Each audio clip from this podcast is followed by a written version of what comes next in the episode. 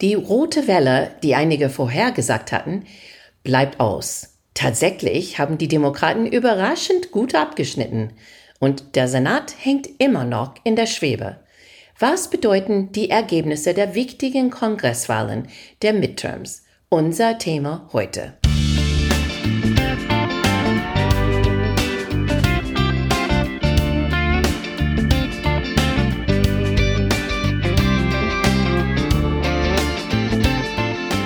Hey guys, welcome to Amerika übersetzt. Ein Blick über den Teich von zwei Amerikanerinnen. I'm Wendy Brown. And I'm Jennifer Bourguignon. Hello everybody. Heute ist Mittwoch, die 9. November. Das heißt, ein Tag nach der Midterm, Zwischenwahlen. Also, Wendy, wir haben viel zu sagen. Ähm, äh, es gibt manche Sachen, die klar sind, manche Sachen noch nicht, aber wir wollen einfach einchecken mit euch, unsere erste Eindrücke geben, diskutieren, was wir denken, wie sieht es aus. Wir waren bis 2 Uhr morgens vor der Fernseher mit äh, John King und seinem Zauberwand. Ich glaube, ab und zu mal sind wir weiter für ein paar Minuten eingeschlafen. Ähm, und das ist nicht, weil es nicht äh, spannend ist, es ist, weil in dieser Uhrzeit es war nicht so viel los. Ne? Ähm, und deswegen, als ich aufgewacht bin heute Morgen, habe ich sofort mein Handy angeschaut und muss ich sagen, Wendy, ich war ziemlich pleasantly surprised. Ich war überrascht und in eine gute Art. Also du, wie siehst du das? Wie, wie bist du aufgestanden? Wie hast du den Tag angefangen heute? Ich dachte, dass wir eine sehr düstere Tag heute haben würden. Und es ist nicht so schlecht wie erwartet für die Demokraten. Mhm, es ist genau. keine republikanische Red Wave, as they say, mhm, so große Welle. Welle. Ja. ja, es ist eher eine Kräuselung, um, ähm, so Ripples, ja, aufs Wasser. Ich glaube, erstmals, wir sollten unsere Zuhörer erklären, wie sie diese große Landkarten lesen sollten. Weil wenn man guckt im Fernseher oder vielleicht werden die auch gedruckt oder online, die sehen komplett rot aus. Und ja. man würde davon ausgehen, dass mhm. die Republikaner einen super guten Tag gehabt haben. Aber mhm. das ist, weil die demokratische Bezirken sind normalerweise immer, wo die Städte sind. Und die sind sehr konzentriert von Landmasse aus. Die Republikaner, weil die ländlich wohnen, haben viel, viel mehr Land unter ihren Füßen als die Demokraten, die in die Städten wohnen. Also man sollte nicht davon ausgehen, dass die rote Karte ähm, bedeutet, dass die Republikaner alles gewonnen haben. Es ist nämlich genau diese Karte, das in 2020 viele Republikaner gar nicht verstanden haben. Die haben diese Karten gesehen, wo alle Bezirke, die für Joe Biden gewählt haben, in Blau gezeigt werden, Bezirke, die rot oder für Trump gewählt haben, gezeigt waren. Und die Karten allgemein sehen unglaublich rot aus, wegen dieses ländlich gegen Städte Problem viele Republikaner haben die Karten angeschaut und sagte, es kann nicht sein, dass Trump verloren hat. Wenn er so viel von dem Land die Stimmen bekommen hat, es kann nicht sein, dass er verloren hat, deswegen musste die Wahl gestohlen werden sein. Diese Karten zeigen nur, wo wohnen die Leute, die entweder Republikaner oder Demokraten gewählt haben. Und die zeigen nicht, wie viele Stimmen die davon bekommen haben. Genau.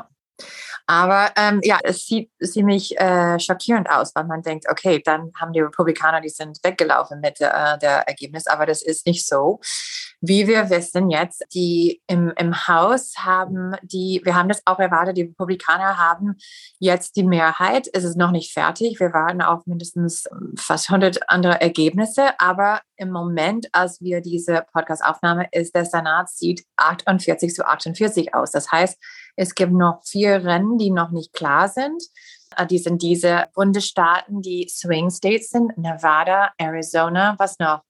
Georgia äh, und Wisconsin. Georgia und Wisconsin, in meiner Heimatstadt, genau. Und ähm, es kann sein, dass Georgia wird äh, in eine Runoff gehen. Das heißt, sie würden eine Wiederwahl haben und wir würden erst die Ergebnisse haben am Ende Dezember. Insofern, ähm, es kann sein, dass die Mehrheit von der Senat wird erstmal dann klar. Aber ich bin pleasantly surprised. Ich bin, ich war überrascht, weil Leute wie Fetterman, John Fetterman hat gewonnen in Pennsylvania und ähm, er war, hat, dieser Typ, der hatte Schlaganfall, er war gegen Mehmet Oz. Ja, Dr. Oz, der Fernseharzt von Oprah Winfrey. Was war seine Geschichte wieder? Er war unterstützt von Trump, war schon der Tag vor der Wahl auf die Bühne mit Trump, war eine sehr, jemand, der unterstützt seine äh, große Lüge. Und es ist eine sehr gute Zeichen, finde ich, dass Pennsylvania, besonders wenn die, man hört in diese ganze Umfrage vor, eine Tage vor der Wahl, dass, also ich wähle mein Portemonnaie, äh, Inflation ist der wichtigste Thema für mich und alles anders blende ich aus. Ähm, manche andere haben gesagt, also ich wähle die Partei, aber irgendwie hatte ich das Gefühl, okay, es ist eine äh, Demokratie in Gefahr ist ein wichtiges Thema für Leute, dass ähm, äh, prinzipiell diese, diese ganz theoretische Thema ist wichtig und es ist nicht nur der Wirtschaft. Und das fand ich äh, hoffnungsvoll. Ich fand auch, dass es war eine große Sieg gegen Trump. Sieg gegen Trump, ist Sieg für die Demokraten, aber so als eine äh, große ähm, Schade für Trump, weil er hat große Hoffnung in Pennsylvania. Er will seine ganze Kandidaten da reinstellen. Das ist Teil vielleicht von seinem Plan, seine kleine Armee da aufbauen. Und er hat das nicht geschafft. Ähm, und das, finde ich, war für mich ja. überraschend, aber auch ähm, ein super Erfolg für die Demokraten. Wahrscheinlich für John Fetterman. Es hat tatsächlich geholfen, dass Oprah Winfrey ihre Unterstützung äh, hinter ihm geworfen hat, obwohl Mehmet Oz für sie dann im Fernsehen immer war. Ähm, mhm. Und wir haben auch viel von Obama und auch Joe Biden gesehen in Pennsylvania in die letzten Wochen. Aber ich finde auch die andere Überraschung für mich bis jetzt äh, ist es noch nicht komplett klar, aber dass Carrie Lake in Arizona, sie ähm, kandidiert für die Gouverneurwahl und ist die neue große Licht für die Republikaner, dass bis jetzt liegt sie hinter die Katie mhm. Hobbs. Ähm, mhm. Und mhm. Ähm, von unserer letzten Podcast, wir haben die, äh, Carrie Lake war die Technicolor-Kandidaten und und Katie Hobbs war eher so sehr pastell, sehr ja. leiser. Das ist überhaupt noch nicht klar. Ich glaube, wir haben nur 60 Prozent die Stimmen jetzt gezählt. Und Carrie Lake wird absolut aufholen. Die Frage ist, äh, wie viel? Das hat mich überrascht. Ich dachte, dass sie würde mit dieser Rennen komplett weglaufen. Ja. Carrie, Carrie Lake ist einfach die Breakout Stars von die Trump äh, MAGA Republikaner. Manche sagen sogar, dass sie könnte, wenn er Kandidat ist in 2024, sie könnte seine Vizepräsident-Kandidaten werden. Also ähm, ich habe auch ein paar Interviews mit ihr gesehen. Sie sieht nicht so glücklich aus. Spricht schon von Wahlbetrug auch. Spricht schon von Probleme mit Wahlmaschine. Was haben wir alle gewusst? Das ist eine Strategie von manche von die Trump unterstützten Kandidaten, dass sie entweder sagen sofort Wahlbetrug oder es gibt Probleme oder dass die akzeptieren die Ergebnisse nicht und wollen. Und das hat sie auch, glaube ich, gesagt, ähm, dass die Wahlzettel sind gezählt by hand. Das heißt, so eine nach der anderen von Leute statt von äh, die Maschine. Ich glaube, wir sollten unsere Augen absolut auf Arizona halten, weil wenn es irgendwo explodieren wird, ist es dort. Carrie Lake hat schon mehrere Integritätsfragen gepflanzt. Ähm, gab eine Wahlzettel-Druckproblem. Ähm, und dann, die haben die Justiz gesagt, dürfen wir ein paar von diesen Waldbezirke, die betroffen waren, länger offen haben. Und der Justiz hat dagegen dann entschieden, weil er sagte, gibt es keinen Beweis, dass Leute dadurch gehindert waren. Und es gab auch Beamte in Maricopa County, das ist die größte Bezirk in Arizona, die haben bekannt gegeben, dass Tabulationmaschinen in so ungefähr 20 Prozent die Wahlzentren nicht richtig funktioniert hatten. Ähm, aber die haben gesagt, dass die sind sehr zuversichtlich, dass ähm, alle Stimmen gezählt würden, aber mit Verzögerung. Das ist aber von Carrie Lake dann eine Zeichnung von, ähm, das ist das Teil von einem Plan zu unterdrücken, die konservative Stimmen. Also sie ist voll dabei mit ihrer Wahlleugner-Theorien und wir haben auch in Social Media gesehen, gibt es mehrere konservative Stimmen, wo die sagen, oh, was kann hier los? Das kann nicht wahr sein, dass Carrie Lake nicht jetzt so weit vorne ist. Und, und so, wenn irgendwo explodiert, wir wissen auch, dass ganz viele Arizonen viele Waffen haben. Und das war auch uh, Ground Zero in 2020 für alle Wahlbetrug Vorwürfe. Also Arizona schätzt auch, dass die keine endgültige, fertige Stimmauszählung bis Ende die Woche haben. Also wir mhm. müssen ein Auge drauf da haben. Ein bisschen warten. Ja, ich muss sagen, ich habe auch die Video gesehen mit den Magerleute, als die diskutierten, sie waren so verwirrt und, und schütteln ihr Kopf und ich musste, also ich musste ehrlich sein und sagen, ich hatte ein bisschen Schadenfreude. Aber es gibt, also Carrie Lake ist nicht die einzige Kandidat, wo es sieht nicht so gut aus. Ähm, wie gesagt, Mehmet Oz hat verloren gegen Fetterman. Äh, Doug Mastriano war auch eine Trump-unterstützt äh, Kandidat für Gouverneur in Pennsylvania, hat verloren. Die Tudor Dixon in Michigan äh, war Go Gouverneurkandidat, hat auch verloren wegen Gretchen Whitmer, der äh, Amtinhaber. Also, es sieht aus wie Lauren Bobbert, eine MAGA Darling ähm, in Colorado, äh, eine äh, Hausabgeordnete, hat auch verloren. Ähm, Oder Moment, ja, so immer noch sehr knapp, haben es noch nicht es endgültig ja, aber das, das stimmt. Also äh, Herschel Walker in Georgia, der Senatkandidat, auch der sehr große ähm, Trump-Backer. Ähm, es sieht aus, wie er ist ein paar Punkte nach hinten. Aber wie gesagt, das ist too close to call. Die sind Kopf in Kopf und das könnte in eine Wiederwahl gehen. Aber ähm, wir sehen aber auch, dass ein Erfolg für jemanden, der ein Trump-Gegner ist, ein Ron DeSantis. Ich muss nochmal sagen, die, die Spitzname von Trump für Ron DeSantis, Ron DeSanctimonious.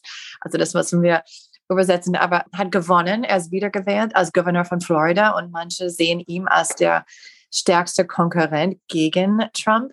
Mein Vater würde ihn gerne äh, wählen in 2024 und viel andere Republikaner in, in Florida, Marco Rubio zum Beispiel, der auch auf der Bühne mit Trump war die letzten paar Tage, ist auch wieder gewählt. Ich habe gesehen auf Twitter, dass äh, Donald Trump Jr. hat äh, getwittert, äh, es ist ein Blutbad. Blutbad würde ich nicht sagen. es gibt äh, Punkte für Trump, aber äh, ich bin erleichtert zu sehen, dass es nicht so eine rote Welle, wie manche gesagt haben.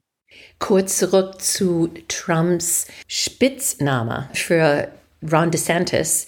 Des Sanctimonious äh, kann man übersetzen als frömmlerisch oder scheinheilig. Ich glaube auch, die Implikationen für Trump äh, können sehr deutlich sein. Eins ist, das war so viele von seinen unterstützten Kandidaten, die in engen Rennen waren, werden vielleicht verlieren und dass DeSantis auf die andere Seite richtig so groß gewonnen hat, die Frage ist, ob genug von den Republikanern sagen, wir mussten diese Anker von dieser Partei einfach loswerfen.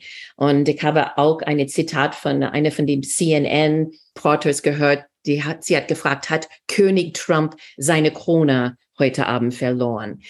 Zweitens ist das die andere Implikationen für die Republikanische Partei. Ja, die werden die Mehrheit in dem Repräsentantenhaus gewinnen, aber ziemlich knapp.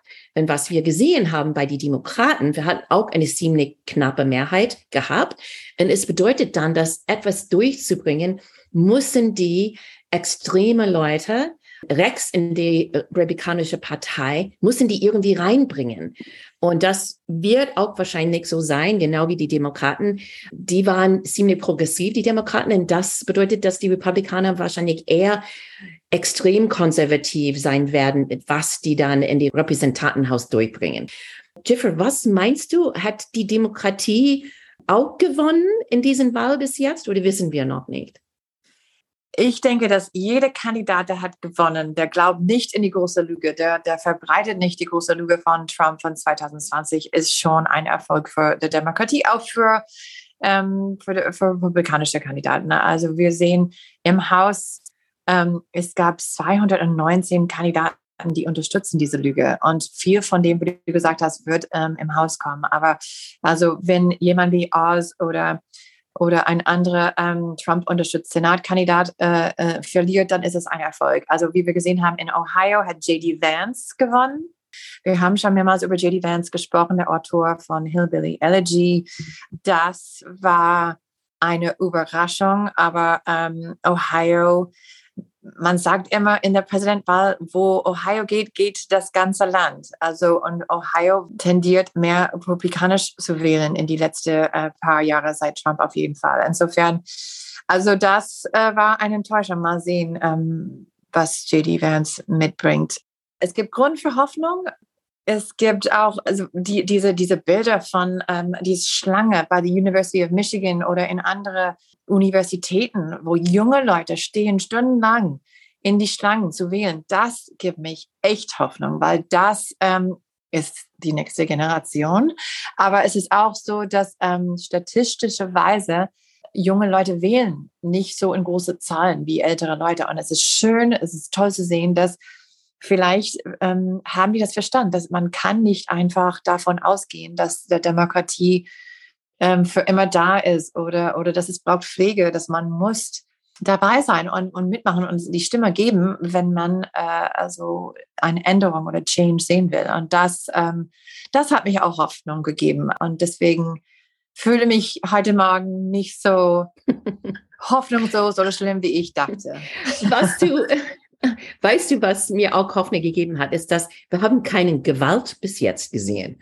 Äh, hm. Dann weißt du schon, wir haben eine ziemlich niedrige Grenze hier gesetzt ähm, für Erfolg, aber kein Gewalt ist schon etwas wichtig. Vor dem Wahltag hatten wir schon 100 Klagen schon eingereicht gehabt. Ähm, das ist mehr als in 2020. Also das muss durch die Gerichte jetzt laufen. Wie gesagt, Arizona ist immer noch das Puderfass, das vielleicht explodieren kann. Und Social Media ist voll mit Verschwörungstheorien und Disinformation. So vielleicht dauert es ein bisschen, bis, ähm, bis Leute sich organisieren. Georgia mussten ein paar Wahllokale länger offen bleiben, weil sie später öffnen mussten. Uh, Pennsylvania hatte auch nicht genug Papier in manche Wahlbezirke, um die Wahlzettel zu drücken, sodass Leute Stimmen abgeben können. Um, es gab mehrere kleine Probleme, aber ich glaube allgemein, das Prozess äh, ist richtig gut gelaufen.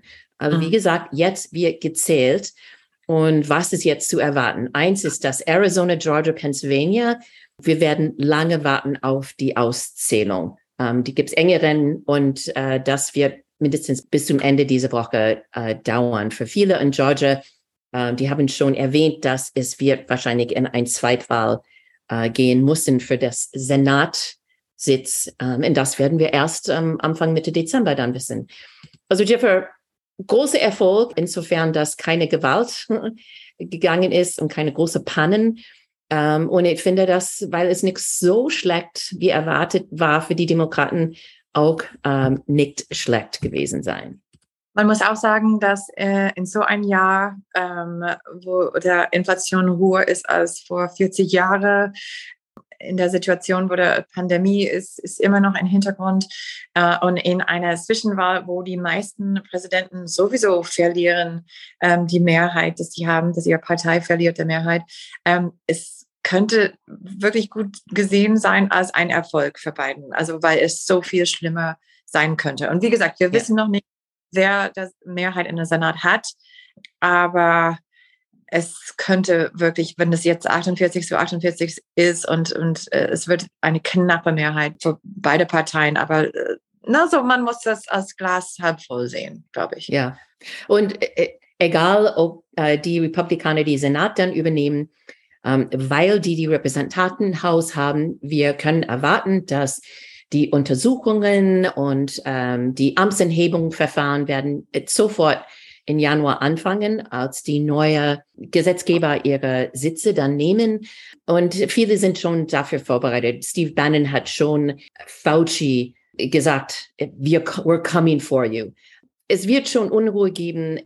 Joe Bidens und die demokratische legislative Themen werden nicht durchkommen wie vorher. Wir werden Stillstand haben, nicht viel schaffen wahrscheinlich, aber mindestens Demokratie hat bis jetzt gehalten. Vielleicht berichten wir äh, dann äh, wieder nächste Woche, wenn wir mehr Infos haben, vielleicht ein klarer Bild, ähm, was das bedeutet, wer die Mehrheit hat, wenn wir wissen. Also wie gesagt, es kann sein, dass wir nicht wissen und was das bedeutet. Wie sieht das aus? Wir werden auch äh, berichten über, wie diese Situation mit Ausnahme ausgegangen sind. Gab es Probleme? Mal sehen. Aber wir sind heute mindestens hoffnungsvoll. Es tut mir leid, aber ich muss hier auch ein bisschen zynisch sein. Erinnerst du, das ist die allerteuerste Wahlperiode überhaupt Wir haben neue Rekorde gesetzt und irgendwie wir haben über 10 Milliarden Dollar ausgegeben für politische Werbung in die letzten Monate und eigentlich kommen wir davon raus, fast genau, wo wir angefangen haben. Ob das ein großer Erfolg ist oder nicht, können wir diskutieren. Und noch eine Frage an euch. Uh, Ingo hat uns gesagt, dass es gibt kein Wort Wahlleugner auf Deutsch. Hat eine von euch eine bessere Idee? Wie nennen wir dann die Leute, die akzeptieren nicht die Ergebnisse von den letzten Wahlen? So wie gesagt, auf Englisch Election Denier. Also das war's für heute. Nächste Woche mehr Infos. Vielen Dank für das Zuhören. Wenn du Anregungen oder Kommentare hast oder Fragen über unser komisches Wahlsystem haben, benutzt bitte unsere Facebook-Seite, unser Twitter-Konto oder schick uns eine Mail Amerika übersetzt at gmail.com. Wenn unsere Podcast dir gefällt, bitte eine positive Bewertung schreiben und deine Freunde erzählen. Unsere Musik ist von der talentierten Reha Omayer. Amerika übersetzt ist ein Projekt von Wendy Brown und Jeffrey Bourguignon. Bis nächste Woche.